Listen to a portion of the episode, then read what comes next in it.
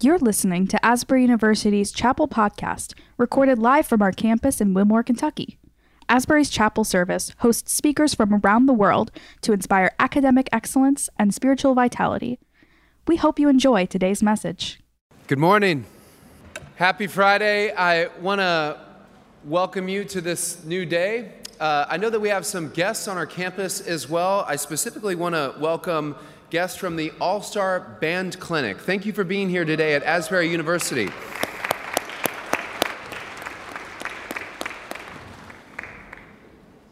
I, over the last couple of weeks, have come forward in chapel to kind of frame what's been happening on our campus. There is so, so much to say, and the, the time allotted would hardly do justice. But here's something that is important to me to say this morning. I've found something online that there have been a few things online about our institution lately, and something that just uh, I, I wanted to share with you because I thought it was so appropriate. So I'm just going to read a post that I saw uh, describing what's happened here over the last few weeks. I've enjoyed watching on social media the outpouring of God's Spirit at Asbury University. What an exciting time of worship and repentance and redirection by the Lord. The videos of the crowds, both inside the chapel and outside on the grounds, are fascinating. I love seeing God's hand at work bringing revival. Amen.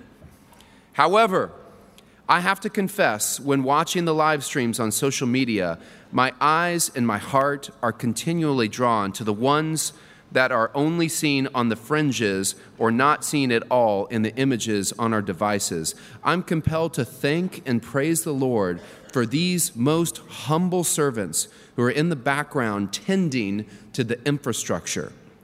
The people who set up, cleaned, and supplied all the different restroom facilities, including the crews that pumped the portable toilets, the ones who faithfully picked up and emptied load after load of trash, the stockers at the grocery and gas station who struggled to keep items on the shelves, and the cashiers who were overwhelmed by customers, the cafeteria employees who were weary of the prep of food and the wiping of tables, the cleaning crews that swept and mopped to keep all the places as safe as possible with so many shoes passing through. The ladies and gentlemen who prayed over water, coffee, and snacks for the masses. The attendants whose arms and legs ached after walking for hours and parking uncountable number of cars. The first responders, police, EMS, and volunteer fire who needed rest but instead suited up and responded to yet another call. The list could go on and on. And let's not forget the family members of each of these men and women who were more than a little inconvenienced by this interruption of normalcy in their families. And I would just add to this paragraph the students who so hospitably made room at the table for guests and visitors to campus, who accommodated and juggled classes, services, and disruption, who supported one another, and who faithfully processed and continue to process what's happening. Here's how this post ends None of these people are probably seen as spiritual leaders. They're just ordinary people tending to physical things. In the recounting of the life of Christ in the early church, there are named and unnamed people who were in the background tending to the physical needs of others. My mind immediately thought of a small boy's lunch and the young lad who provided it. It was an act of the physical, not the spiritual, but he probably had his life changed significantly that day, even though he was not featured like the forgiven and the healed. My prayers are centered on the people who were not a part of the searching crowd, but were instead servants to the crowd. I pray the Lord has most surely poured out his grace and strength upon them too, and changed their lives in a way only Jesus can. What has happened here over the last few weeks has been extraordinary, and the Spirit of the Lord in this place, and to see people come forward and cry out with hungry, stirred hearts to have a new operating system uh, for forgiveness, life altering commitments, as I've talked about. But not far behind to me, I've been so deeply, deeply inspired to see, as it was put here, the servants, those who wanted to serve, those who wanted to make room at the table for others in this Asbury community I am so incredibly proud to work beside the people at this institution. They are truly inspiring, and students, I'm inspired by you. God bless you all, and please join me as we prepare our hearts for worship.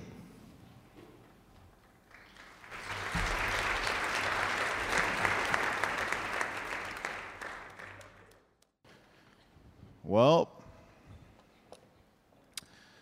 what a two weeks, y'all. I am sleepy. I can't even imagine how you guys feel.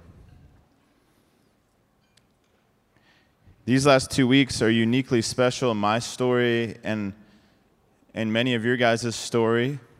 But I also want to see those who are like, phew, I'm so glad those, those two weeks are done. I have never been on a Christian campus with so many shofars blowing, so many people speaking in tongues, so many nations represented I've never experienced this before. Anybody else? I just want to say thank you. Like, literally, if I could just sit here and we could just line up and I could look at each one of you in the face and say, Thank you. And it's not even like I planned this thing, so I owe you something. I had no, I had no clue. I still have no clue. I have not been able to process this. Praise God for Stuart Palmer, my counselor. I want to thank the profs. You guys have been inconvenienced. And in the hallways and through emails, you have continued to at least affirm me. Volunteers, if you're in the room, you guys are the heroes. Administration, I want to speak to the administration right now. And I want to speak to my brothers and sisters about your administration. I have never been around such humble leaders. Let's just like call it into honest, like honest opinion. They protect you and protected you when they could choose self and what it could mean for this campus. Instead, they are good shepherds and shepherded their flocks. I want to uniquely say thank you to Pastor Greg. This is your house.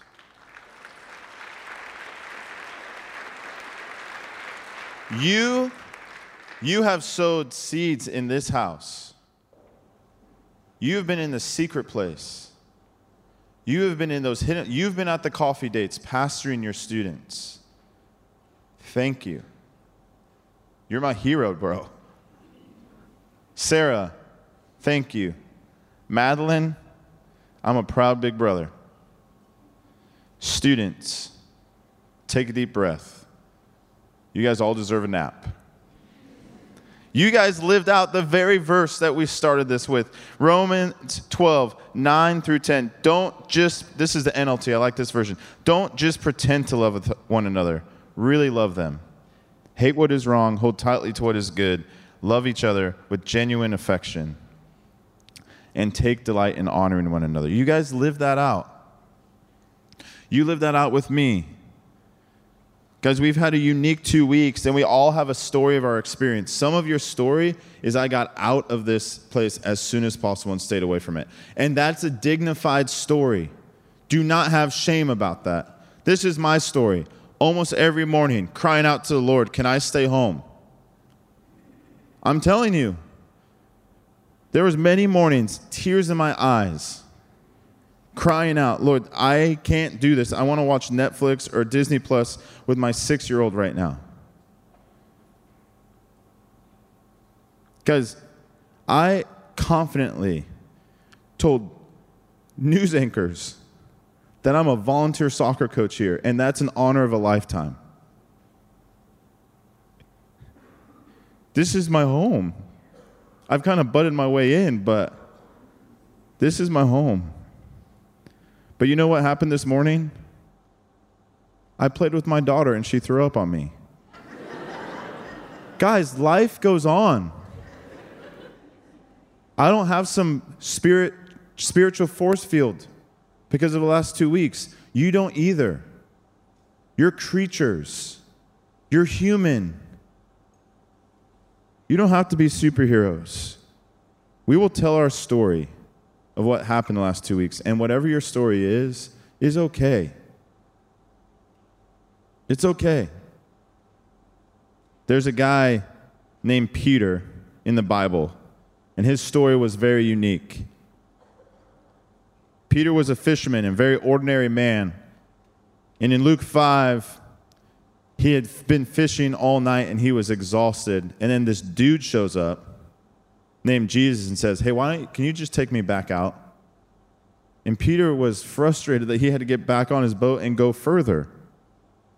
Some of you guys are like, I have been working so hard. Why did Jesus show up and ask me to go further? That's okay. If you're at that place, I honor you. Jesus honors you.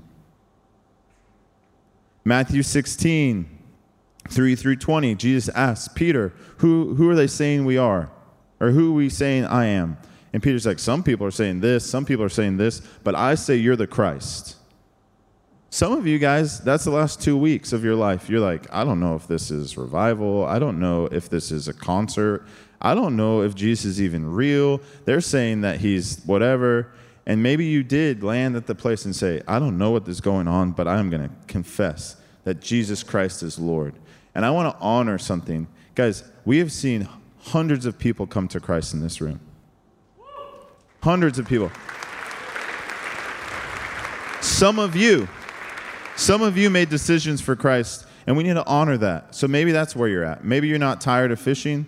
Maybe you're like, oh my goodness, he is the Christ. Some of you guys might be like Peter. These are all stories in Peter's story.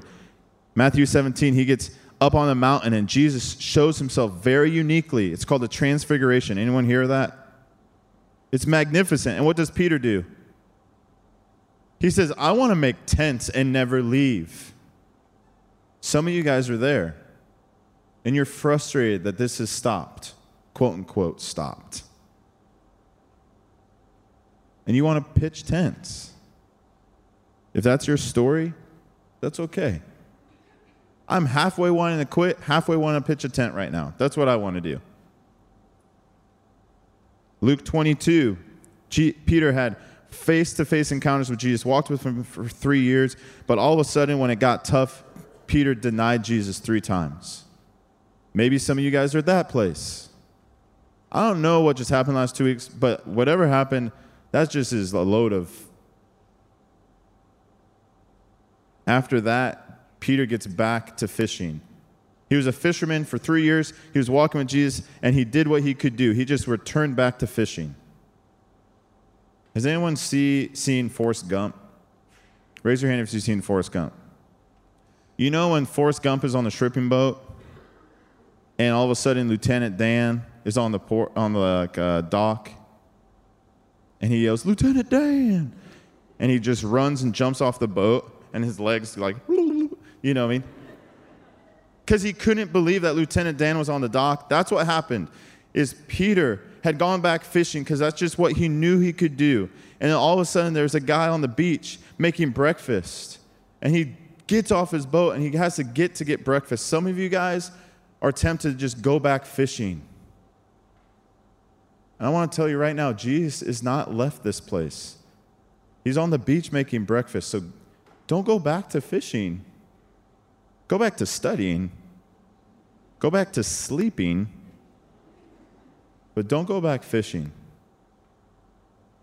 Some of you guys are like Acts. First chapter, Peter sees Jesus ascend to heaven, almost like everyone ascended or left campus, right? And they're, they're just kind of looking into the sky. And angels come and say, Why do you keep looking at the sky? He's not here anymore. Some of you guys need to hear that. Some of you guys need to get off your butt and go do something for Jesus and stop just eating good food of Jesus. And then maybe your Acts 2 Peter, who with filled with the Spirit, he steps forward and preaches the first sermon, and thousands of people come to Christ. Some of you guys, that's the story you're in right now. Waiting upon the Lord filled with the Spirit to go forth and preach. Some of you guys will do that. I've seen my brother do that. So, where's your story? Wherever you're at in the story, whether you relate to Peter or you relate to me or you relate to someone else, your story is beautiful, authentic, and worthy to be dignified. Because Jesus is gentle, He's not harsh. Jesus is a gentleman, He will not thrash you about. And He wants to know your story. So if you can do one thing right now, walk closely to Jesus wherever you're at experience his friendship. It's okay to rest. Last time I preached in chapel, I said I was going to go to coffee at 1. Um, I actually am going to take my friend out to lunch today. Then I'm going to take a nap. And I hope you guys rest. I hope I see you guys soon. It's been an honor. Let's pray. Jesus, you dignify our story, and we all have a story of the last two weeks. We thank you that you built a story. You invited Peter on a mission, and whether it was going back out on the boat and starting his life, whether it was doing ministry with you, Jesus, whether it was denying you, whether it was confessing your king, whether it was eating breakfast with you at the beach, whether it was stepping out filled with the Spirit to preach, whether it was walking through the streets so the poor and hungry and, and uh, beggars would just sit in his shadow and be healed, whatever it is, I think that his whole story is honored and set in Scripture, worthy to be listened to and read. And I pray that every brother and sister here would be dignified in their story, not selfish, not lazy, but Jesus, dignified, walking closely with you. We pray a simple prayer that we look more like you by the end of this than when we arrived. And we all said, Amen. Love y'all.